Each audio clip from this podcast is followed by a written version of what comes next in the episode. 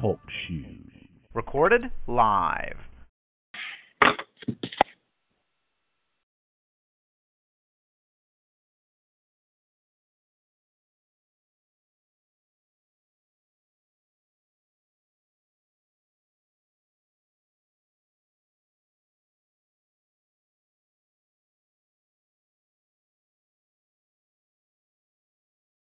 Hey, how you guys doing? It's the producer from Brothers Comics. Welcome to Last Night in the Association, our NBA recap show.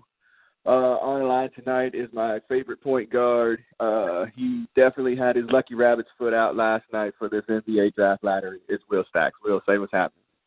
Will Stacks in the house. What's up? What's up? What's up? Uh, we got Jigga bringing us in, Jay Z, Mr. Four Four Four. Uh, I, I like to call him Mr. Knowles at this point in time. Uh, but we'll talk about why Jay Z is bringing us in. But real quick, you have always been a bigger Jay Z fan between the two of us. Most def. Yeah. He's a he's a he's a he's a quality entertainer as far as his lyrics are, are polished, solid delivery. Uh, Jay Z is definitely uh he's way up there on the hip hop scale. Yeah, I know, I know. I, we've had some debates. A shout out to uh, our boy Ron Wallace as well.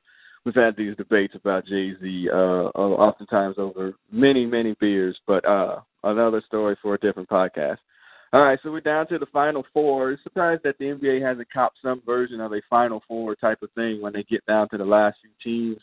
We're into the Eastern Conference Finals and the Western Conference Finals, pretty much to chalk in the West. Uh, the one and two seeds make it, and in the East we get the uh, I guess the two and the three seeds wind up making it into the finals.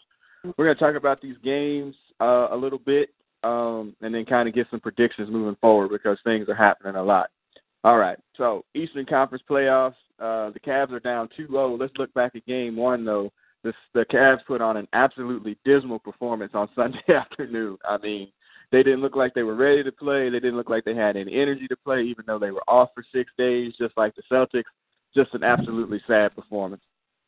Yeah, I was a little surprised by that. They came out just very lethargic. Uh, nothing uh, seemed to have any flow, any rhythm to it. The game just started off with the first couple baskets they hit, uh, but then uh, a gigantic run by the Celtics, and it was pretty much a wrap from that point. I would say at the end of the first quarter, you know, he would never admit it, but I would have uh, bet LeBron said, um, you know what, I think we're going to chuck this game and uh, look forward to the next one, game two, which didn't fare much better. We'll get into that a little bit later. But uh, after the first quarter, wasn't a whole lot of life from the Cavaliers, and um, you know it definitely showed. Yeah, the final score wound up being 108 to 83, and it really wasn't that close. Uh, I think the Cavs got 18 points in the first quarter. They were down by, uh, I think, 18 in the, at the start of the first quarter. I mean, it was just over from the beginning. Uh, some of the pundits out there put it as a, a LeBron probing game uh, as he's gone through the Eastern Conference over these years. You know, sometimes these game ones tend to be him laying back, trying to see what the lay of the land is, and trying to figure out what that team's going to do against him. So game one looked like a, allegedly, at least to some of the pundits, was a probing game. Uh, but it just nothing worked out. He winds up with 15 points. Uh, definitely a fair assessment. I think LeBron sometimes wants to see what uh, he's going to get from his teammates before he starts to assert himself, and uh, he didn't get anything from his teammates in Game One, uh, nor did he really contribute much himself. So I think the Cavaliers just weren't ready to start the series. You mentioned six days off. Uh, may have been too long for them after Mm-hmm. uh, a hot series coming uh, from dismantling the Raptors. Maybe it would have been better for uh, Cleveland if it was a shorter layoff. Although LeBron said he wanted rest, maybe a shorter layoff uh, might have paid better dividends for the Cavaliers. Celtics D up everybody. Uh, Marcus Morris has become what we call used to call the Jordan stopper for Joe Dumars. Uh, now he's supposed to be the LeBron stopper. Uh, really, it's just the slowing down. He does a good game, has a great game, outperforms him in points as well as he gets 23 points. And so the Celtics win game one rather handily, um, rather handily, and they get all contribute, you know, all the contributions from their from the players they're supposed to get them from. And so now we know setting up game two. And I think I put out this weird stat or whatever that uh LeBron James's teams after losing game one win at a 72% clip, and you knew you were going to get video game LeBron going into game two. Like you, everybody knew it. There wasn't going to be no loss of energy, and we do get that, especially in the first quarter. LeBron goes off for 21 points in the first quarter, uh, but they are only up by seven points at halftime after LeBron just absolutely goes off. Um, and we'll get to why maybe he played such a, a poor second half in a second. But I mean, we everybody had to see this coming, including the Celtics. Oh, I think the Celtics knew. Brad Stevens knew. Everybody in the building uh, knew there in Boston. Uh, you know, LeBron came out, did his thing. He set a tone immediately uh, in the first quarter, uh, hoping that when he set the tone, he would get some of his teammates to jump on. Uh, Kevin Love contributed a little bit as well, but it just wasn't enough. You know, LeBron 42 uh, with a triple double, um, but he worked very hard to get that 42, especially early. And uh, maybe he was uh, tuckering a little bit at the end, but um, you know, probably from midway through the third quarter, uh, to the rest of the game, you could see the flow of the game headed towards the Boston direction. You know, probably Marcus Smart uh, was a, an emotional leader, if anything else. He hit some nice buckets, but I think he is uh, he he spurred the team on, if nothing else, to uh, give them the energy they wanted in front of the home crowd. And then, you know, of course, the young guns still doing their thing, Tatum and Brown. Uh, they are outstanding, playing some outstanding ball, and hey, give it up to the Celtics, up 2-0 over the Cavs. Yeah, it. You know, watching that game last night, I was I tweeted, I was like, mm, uh, he's going off and hitting ridiculous shots. I mean, his, his pull up threes, turnaround threes, fading away. I mean, everything was going down in the first quarter. And then there's a play under the basket, you know, just a 50-50 ball, loose ball situation, and uh I got which uh, which Celtics player kind of going for the ball, kind of rubs him up across like the neck, shoulder, head area, and LeBron goes down. And I mean, I'm not sure how you feel about that. LeBron, I won't call him a flopper, but he definitely likes to over dramatize things in a Ben Roethlisberger like fashion, as I like to say it. And I thought we were going to get a Paul Pierce moment. He goes back to the locker room. He comes back out, you know, after, really after a TV timeout. But he definitely wasn't the same after the the shot to the head. Yeah, LeBron does milk uh, every uh, bit of contact for whatever he can. Uh, who knows the severity? I, I don't think it was as severe as it may have seemed. Um, you know, like I said, LeBron likes to get every bit out of the call he can. But uh, you make a quality point. There was a, a seemed to be a difference. Uh, I think Boston may be sending a message that uh, hey, we're here to play. We're going to be physical. You got to play our style, or that that's the only way you're going to get to play. And uh, they are setting the tone in in that fashion, and that led them to a, a game two victory. Still undefeated at home are the Boston Celtics in the playoffs. Tyrone Lue after the game said that the Celtics were gooning it up. Uh, that's the quote. Um, Marcus Morris was like, "Yeah, I like that shit. Like that's a good word. We're essentially doing everything that we can to try to win this game." Uh, Ty Lue complains about the the Cavs not being physical enough. They make a lineup change and put the Kardashian curse in. He does help out. Um, definitely some second chance opportunities for the Cavs, but he's an offensive liability out on the floor when uh, the Celtics are out there, and you know essentially every player is an offensive uh, a threat at that point in time. Uh, just a real tough game for the Cavs, and you could see it slipping away as that went into the second half. And you could just see it. Like man, they expended a whole lot of energy for a seven-point lead at halftime, and then the Celtics just chipped, chipped, chipped away. And at a point, you know, we got to see some of that classic Cavaliers regular season defense, just open three pointers and jump shots all over the place. Cavs players 20, 23 feet away from from the shooters, and you know, just open buckets going down, and that was pretty much the end for the Cavs game two. Yeah, just the defensive rotation by the Cavs showed, you know, that that's that's effort plays. Those are effort plays when you got to switch out rotate to, you know, at least uh, put a hand in the face of the shooter. You just did not see that effort in the defensive rotation. and the closeouts on the shooters there there weren't any. Uh, it was kind of a watch him shoot type of mentality, and that's exactly what they did. And they watched the Celtics go up 2-0. But you got to give it up to Boston. You know they're playing a style of basketball similar to what they've played all year. Do what you got to do this time of year. Uh, do what it takes to win. So uh, you got to like the way they're going. And you know, I a little, couple of quotes from the the Cav locker room. Um, you know, they said, "Oh, they're a well-coached team, well-coached team." Is that a jab at Coach Ty Lue? They're saying that Brad Stevens is doing a better job uh, than their coach. So you know that could be something that's looked at uh, but you know, give it up to Brad Stevens. He's punching all the right buttons. He's getting contributions from all over uh, the team, all over the court. You know, you mentioned uh, Morris as a LeBron stopper. It's just definitely just not him. You know, he's definitely mm-hmm. got some help. He's got, you know, Morris is guarding, Smart is guarding. You got Ojeleye off the bench guarding. Even Horford will switch off. You know, there's help all over the place on LeBron. Not to mention Brown and Tatum you know, taking their shots here and there. So there's a lot of people trying to slow down LeBron. Didn't do that uh, much, getting them 42, but doing enough to get the win. Uh, Boston is in a good position, but a series allegedly doesn't start until uh, the home team loses. So Boston did what they're supposed to do: held serve, won their first two. Now it's up to Cleveland to come home and do the same like you said, they're nine and zero oh at home, but one and four on the road in these playoffs. So, once we get back there to Cleveland, uh, they get the ridiculous playoff schedule break, and they get I think until Saturday night. Play Tuesday night and off until Saturday night. Uh, should definitely give the Cavs plenty of rest. Um, I'm not sure if we can get another like what is it, 42, 12, and 10 that LeBron had, and and still not get any help. They might be in the same boat. How much trouble are the Cavs actually in?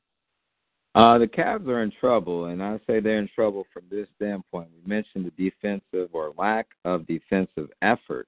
Uh, it seems, especially in the second half, and that is something that plagued the Cavaliers earlier in the season. If you get that type of effort, it doesn't matter what LeBron does. If he puts up 50 plus, 25 and 12, it doesn't matter if you have that type of effort. LeBron uh, can't do all that himself. But hey, LeBron needs to look himself in the mirror as well. He was part of those lack of rotations also uh, yeah. uh, on the defensive end. So uh, that's one thing they need to lock up a little better. They might get spurred by the uh, home crowd, get some home cooking on some calls. I know that's what Coach Lue is uh, hoping for when he made the gooning comment in the media. Mm-hmm. Uh, but they uh, they got some work cut out for them. You know, Boston's going to be in every game they play because of the style they play. So Boston, um, they're ready. So Cleveland, um, they, they're uh, they might be in a bit of trouble, but uh, home cooking usually serves you well. Yeah, it's the it's the old adage as they used to say. You know, game three, the crowd will be hot. All you got to do is just hold on. Don't go down by any ridiculous number and just kind of hold on and you know and let them play that energy out and then you got a you know a fifty fifty game if you can wind up you know under 10 by halftime you got a chance to actually win that game so it'll be interesting to see how the Cavs come in and how the Celtics come out for game 3 all right before game 2 last night we had the NBA draft lottery I sent this out to you in our show notes or whatever. You know, the NBA can't stop teams from tanking. Like they just haven't come up with some sort of system. And I heard on some sports talk radio show. I don't want to give the dude's name who I heard it on because I just don't like the person. Um, but the idea was is that the NBA would have some sort of like play-in tournament for the non, uh, like a uh, one-game elimination tournament for the non-playoff teams, and then that would determine your, uh, you know, which pick that you would get in the draft. So put them all in there, play them out based on their records, and then who if you win the tournament you get the number one seed, you runner up number two seed and so forth and so on. Do you think that would be I mean, I don't think the NBA would do it, but the, it seems like at least a more reliable idea than, you know, watching these teams, you know, roll out some people that shouldn't even be playing basketball in the latter part of the year. Well, it is. Uh, you know, I love the thought process. At least people are trying to think outside the box to come up with an idea to prevent the tanking, to stop the tanking. So, the thought process is great. You know, however, that particular idea, I, I don't see that happening. You know, I'm I'm not sure. They uh, NBA will continue uh, to uh, ponder that idea. They need to do something and not be afraid to try something as outlandish as that idea. You know, don't be afraid to step out there and make something happen. There has to be something done to try to prevent teams from from uh, tanking, from doing just as they did. Although uh, you can expect teams to do it more and more, especially after seeing uh, it pay dividends in Philadelphia. So that, if anything, might have uh, the process may hurt the NBA process of trying to stop it because teams see, hey, it worked for them. Why can't it work for us? Yeah. Um, yeah, it, it it's it's such a terrible system now because I mean people are just literally just rolling out like ten day contract players in the latter part of the year just to get through the season. Um, all right, so the Suns wind up winning the draft lottery. I'm going to lean on you hard for some of these names because I don't watch as much college basketball as I used to. Um, it, the thought process is being, I think, is it is it DeAndre Ayton, uh, the player from Arizona that the Suns may pick, or they may pick the guy from Europe uh, who has a connection. I can't remember that dude's name at all. Uh, well, we got uh, you know the the big men coming back. You mentioned DeAndre Ayton, uh, you know, seven footer out of Arizona. Uh, you got Mo Bamba out of Texas. You know, he'll probably go high in the lottery as well. Uh, Marvin Bagley Jr. out of Duke, Wendell Carter, uh, both gentlemen from Duke. You know, big men. You know, I like the idea of big men coming back and not necessarily your stretch big men who want to play on the perimeter. Uh, these guys can get down low, kind of old school style. I'll compare Ayton to uh, a young Shaq. We'll see if he can develop into an older Shaq. But uh, right now, he can be definitely compared to an LSU type of Shaq player, in my opinion. Uh, he's got all the skill, um, but will his skill set be, you know, new millennium type basketball where more yeah. is on the perimeter? So we'll see what happens. But I do expect, uh, you know, Phoenix to take him with the number one pick. You mentioned uh, Luka Doncic from Slovenia, Sloven- Slovenia, I believe. Yeah. Uh, you know, a lot of yeah, a lot of a lot of players or a lot of teams, you know, uh, are speaking highly of him. But you know, then also some teams are wondering, is he going to be uh, Darko Milicic or is he going to be yeah. Kristaps Porzingis? So you know, you never know with the the players coming from Europe. They seem to have all the tools, uh, but you know, when they get over to play in the United States, does it translate to NBA basketball? I think we'll still wait and see, but I think somebody will roll the dice on uh, Doncic from uh, Slovenia. But uh, the sleeper, in my opinion, is Michael Porter Jr. from Missouri. Six nine, six ten, only played uh, in the tournament you know, because of uh, injury, a back injury. Um, but uh, prior to his uh, freshman year at Missouri, probably was thought to be likely the number one overall pick, but teams are hesitant uh, because of the injury. Is he okay? Is he ready to play? Is he good to go? Uh, you know, I think a team teams will pass on him in the first couple picks, but I bet whoever does end up with uh, Michael Porter Jr., they will be very happy uh, if he's healthy. He is um, a talented player, and um, expect big things out of him. You know, Cleveland okay. ended up with the number eight pick. You know, what are they yeah. going to do? Not not what they were hoping for. They thought the Brooklyn pick would be much higher uh, mm-hmm. in the mm-hmm. lottery.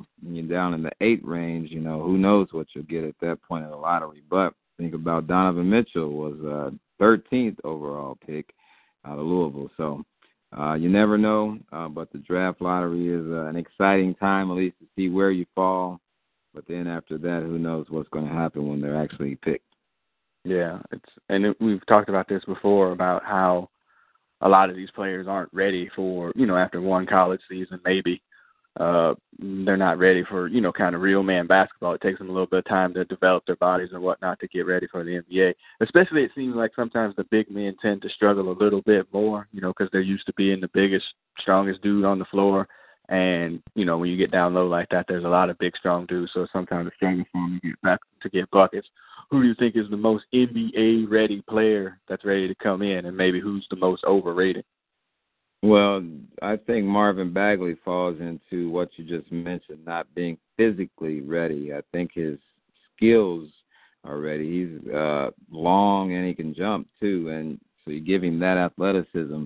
But uh physically, I don't think he's ready. He's kind of kind of thin. So is he ready to bang down low at six eleven, or is he going to be one of those stretch type four players?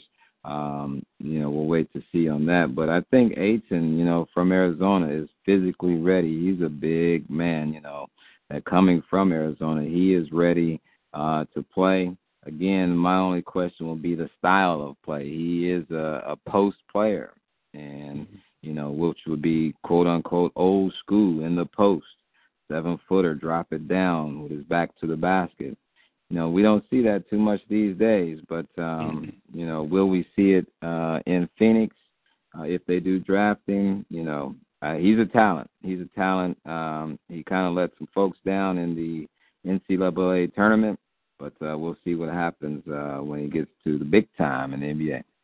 Yeah.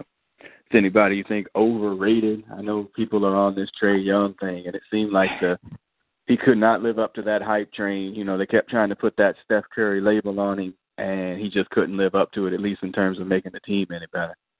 He's a volume yeah, shooter, man, and for his size. He he's uh he's definitely on the overrated possibility. I mean, he definitely shows some ability. His range is cross half court, and he's ready to shoot uh, like a Curry. Um, but then his ability to create his own shots um, more with bigger bodies in the NBA. Will that be uh, something he can do? Once again, somebody maybe physically uh, not ready, but then a lot was said about Steph Curry as well when he came to the NBA as well. So mm-hmm. uh, he can shoot it, so that's always a plus. But at his size, he'll also be, you know, a point guard as well. So that's, um, you know, he's an interesting pick. Uh, some even uh, have him at the eighth slot uh, in the early mock drafts going to the Cavaliers, but uh, we'll see. Uh, he's um, he needs to put a little more bulk and um, be able to create off the dribble, in my opinion. Yeah, it'll be interesting about the conversations at that point. By the time they pick, LeBron should have made you know the decision part three uh, at that point. So it'll be very interesting to see how uh, you know if he stays in Cleveland and you know what effect that'll have on the pick that they get at eight. All right, let's head out to the Western Conference. Uh, we said on this podcast the last time we recorded, man, the Rockets really need to win game one. And then you text me the night of the game, like, what the Rockets really need to win game one. They go and lose by 13 points uh, to the Dubs, uh, lose home court advantage that they worked so hard for all year. Everything's been focused on this. And it's not like they came out and laid an egg. The game was, you know, relatively close until the last few minutes. Uh, but Houston goes down, uh, lose home court, big game two tonight. Uh, Harden goes off, CP3 goes off, but it turned into isolation basketball, which is it seems like what the Warriors wanted them to do.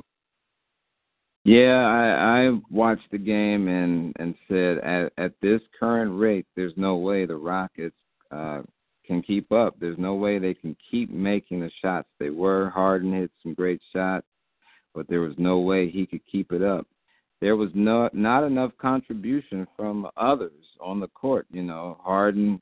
Okay, I'm going to take it up top. They tried to get anybody, whoever was guarding or whoever Steph Curry was guarding, uh, would seem to be the one they want to attack. You know, they always yeah. tried to switch uh, James Harden to get Steph Curry to guard him, and he did take advantage, and he took Curry to the hole many a time, uh, set up a few uh, alley oops uh, for Capela, but just not enough uh, ball movement for the Rockets. Just not enough. Just a lot of standstill. Watch Harden at the top of the key. Watch Paul at the top of the key, and then uh, go crash a rebound if they miss that depends too much on how your shooting percentage is. And we knew eventually uh, they would start to miss some shots. And when that happened, you saw what happened in the third quarter, where uh, Golden State kind of took control and definitely did in the fourth. Um, I predicted five in this series. You did. I, am standing by it. Uh, I, Houston had to win game one from a psyche point of view, from a mental point of view uh, but now they're they're looking up. You know, they like, oh man, we fought so hard to get home court and we lost it that quick. And so now it's a, a mental battle, and I don't think it's one they're ready to to face. Um, I think they may go down 0-2 tonight unless you get more contribution from the likes of Eric Gordon, from the likes of Ryan Anderson off the bench has to play some minutes. Uh, Trevor Ariza has to stay out of foul trouble. Uh, if anybody can cause uh, Kevin Durant to pause on D is Trevor Ariza. You kept having Chris Paul match against uh, Kevin Durant. There's absolutely no way. Yeah. You know he's going to battle, and he pushed him around a couple times, got in his face, said some words, but can he stop Kevin Durant's shot? That is an absolute no. So um, the Rockets got to make some uh, uh, some changes. Mike D'Antoni, uh, you talk about coaching. He needs to make some coaching adjustments because uh, this could get out of hand quickly.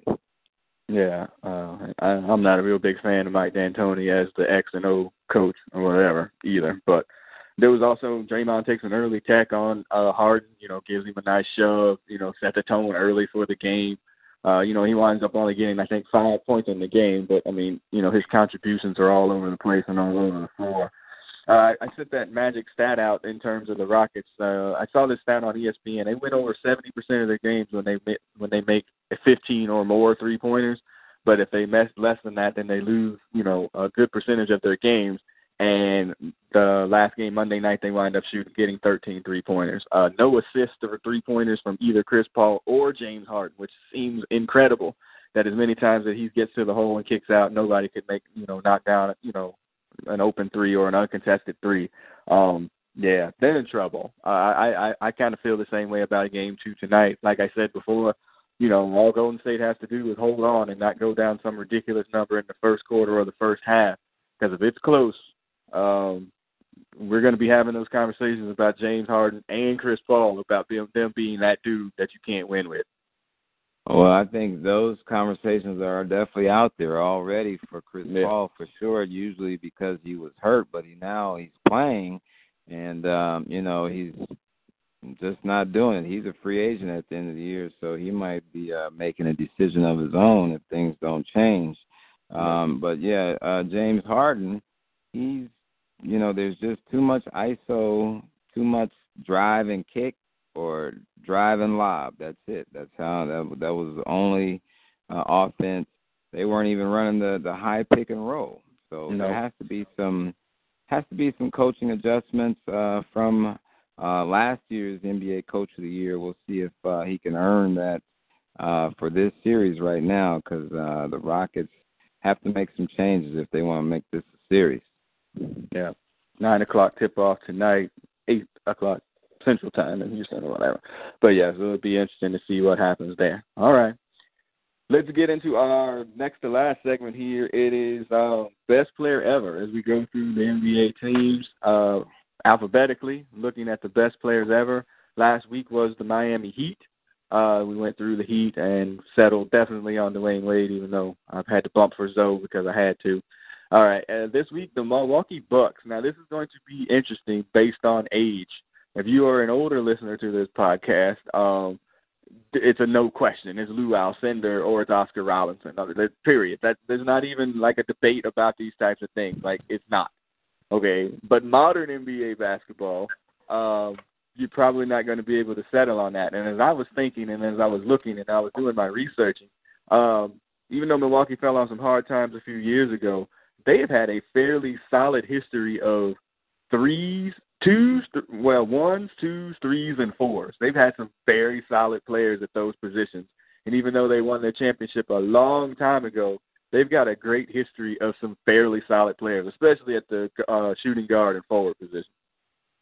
Yeah, the Milwaukee Bucks are. Um, they did win the championship in the '71 season with, uh, you know, Kareem with uh, the big old Oscar Robertson. But I can't say either one of them as the best Milwaukee Bucks in the franchise.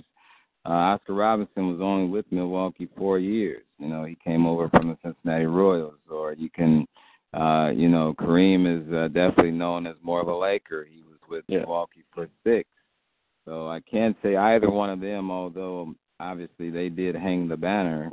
uh, in the early 70s. But you got lots of names to throw out there. You got Marques Johnson, Bob Lanier, you know, former number one Terry Cummings, you know, probably the first point forward, uh, Paul Pressey, a name, you know. Uh, those would be some names you can throw out. But, you know, gotta mention the big dog, Glenn Robinson. You know, Mm-hmm. former number one pick uh, out of Purdue, gave eight solid years to the Bucks franchise. Uh, averaged 21 a game, second all-time leading scorer in the history uh, of Milwaukee Bucks. However, uh, probably the best Milwaukee Buck in history is not going to be a name people are really familiar with unless you're a true basketball junkie. He had a great poster in the in the 80s. I'm going to go with Sidney Moncrief.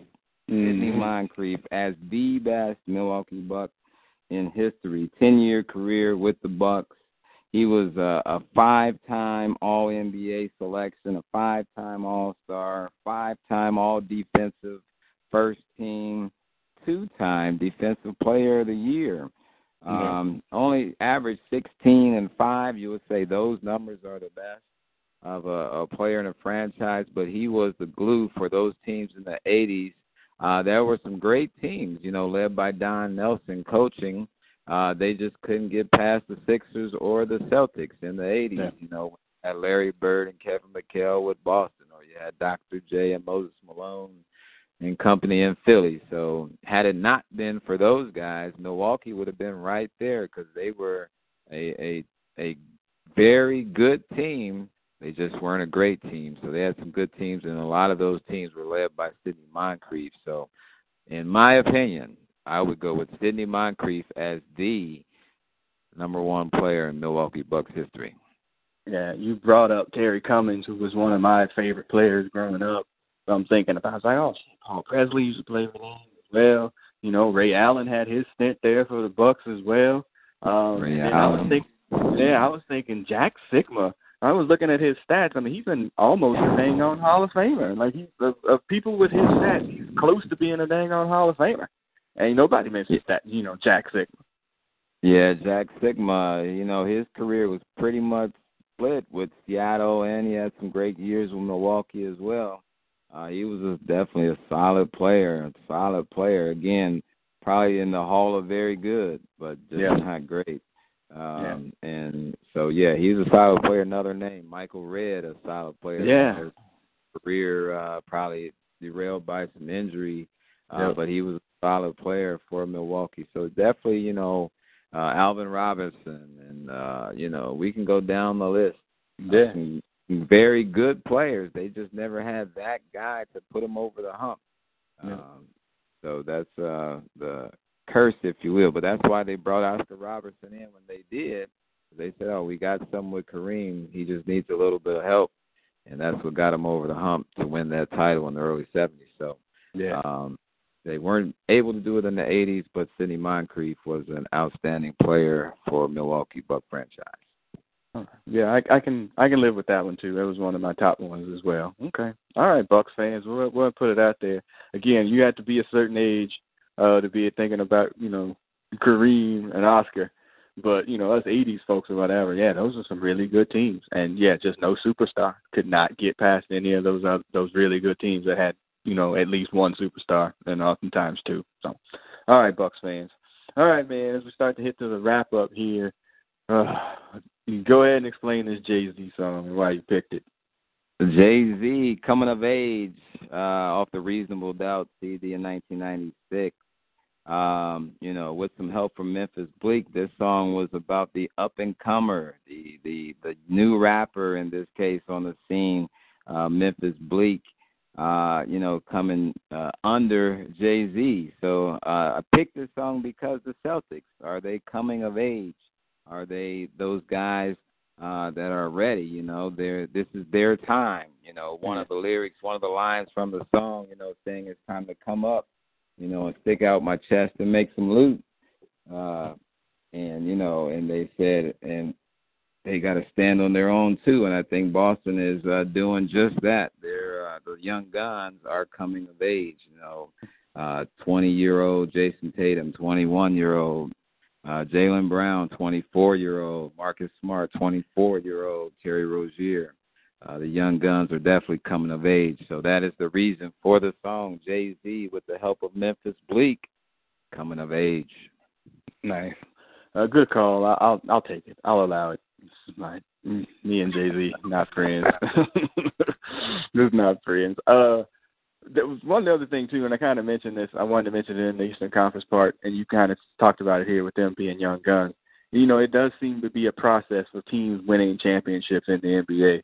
Is where you start at a certain point, you keep your team together, and then the team that's ahead of you um, kind of gets old, you know, and the big, you know, and the little dog finally beats the big dog. You know, the little brother finally beats the big brother, or the son beats the dad, or whatever. Whatever analogy you want to use, you know, we saw it all throughout the 80s and the 90s as well as those teams, you know, they took their lumps, they lost, they did what they had to do, and they finally get to come up. You know, well, the Celtics lose to, you know, Cleveland Cavaliers last year, 4-1 in the Eastern Conference Finals. This year they come back with a completely different team and probably a little bit of a completely different attitude as well going up against uh, LeBron because they're not scared like at all. Like you see them and compared to the Raptors who were literally afraid and shook in their boots with LeBron the Celtics ain't afraid, and um, they're taking it to them. And it, you know, this really does follow the progression. You know, like hey, we got through that hurdle, and now we're on to the championship. Yeah, I think uh, that's that's definitely a fair comparison. Except for the only thing I'll say is, like you said, it's a different Boston team from a year ago. Yeah, it's a rematch, but it's just not the same guys. You know, only Marcus Smart, Jaylen Brown, you know, are returning from from a year ago. So you got pretty much a whole and a Horford, excuse me, um, you know, returning from a year ago. So it's a pretty much a new team. Yeah, same same uniforms, but uh, different guys. Um, you know, stepping up. So yeah, but so these guys didn't really take the lumps that you mentioned, uh, but they're giving out their own lumps right now. So um, big shouts out to the Celtics, but can they? uh, finish the deal to make it to the finals. Uh, we'll wait and see. All right. All right. So as Jay Z starts to play us out, man, tell them where they can find you. You can find me, Will Stacks. That's at Will Stacks, W I L L S T A C K S, on Instagram. Let me know what you think of this week in the NBA or last night in the NBA as we are in the playoffs. Or you can find me on Twitter. That's at Mr. Waters 77. Give us your thoughts on the show. Give us your thoughts on the best Milwaukee Bucks player in history. Do you agree? Do you disagree with what I had to say? Let me know your thoughts. All right. Uh, remember, you'll be able to find this podcast on SoundCloud, iTunes, Stitcher, Google Play. I don't know. Just search at Brothas Comics. Uh, uh, you know, you'll be able to find this podcast as many as the other shows that we do have on the network. Um, you can find me at Brothas Comics on on Twitter. That's B R O T H A S C O M I C S on Twitter, on Instagram, on Facebook at Brothas Comics. Uh, just search it up. And yeah, man, find the show, share the show. Uh, we're going to be wrapping up here fairly soon as we start. I was thinking about this the other day. I was like, hey, man, this we're really at the end of the NBA season here. We're almost to the finals, almost about to turn the clock in June, where it's that time of the year. So uh, yeah, find the show, share it, like it, do all those types of things. We really appreciate it. All right. So as Jay Z starts to play us out, all right, Mr. Knowles is, is playing us out, man. That's it. Jay Z is playing us out. And just like Jay Z, Will Stacks is out. Peace. All right, y'all. Peace. I'm have Jay Z go make Beyonce a plate. All right. Peace, y'all.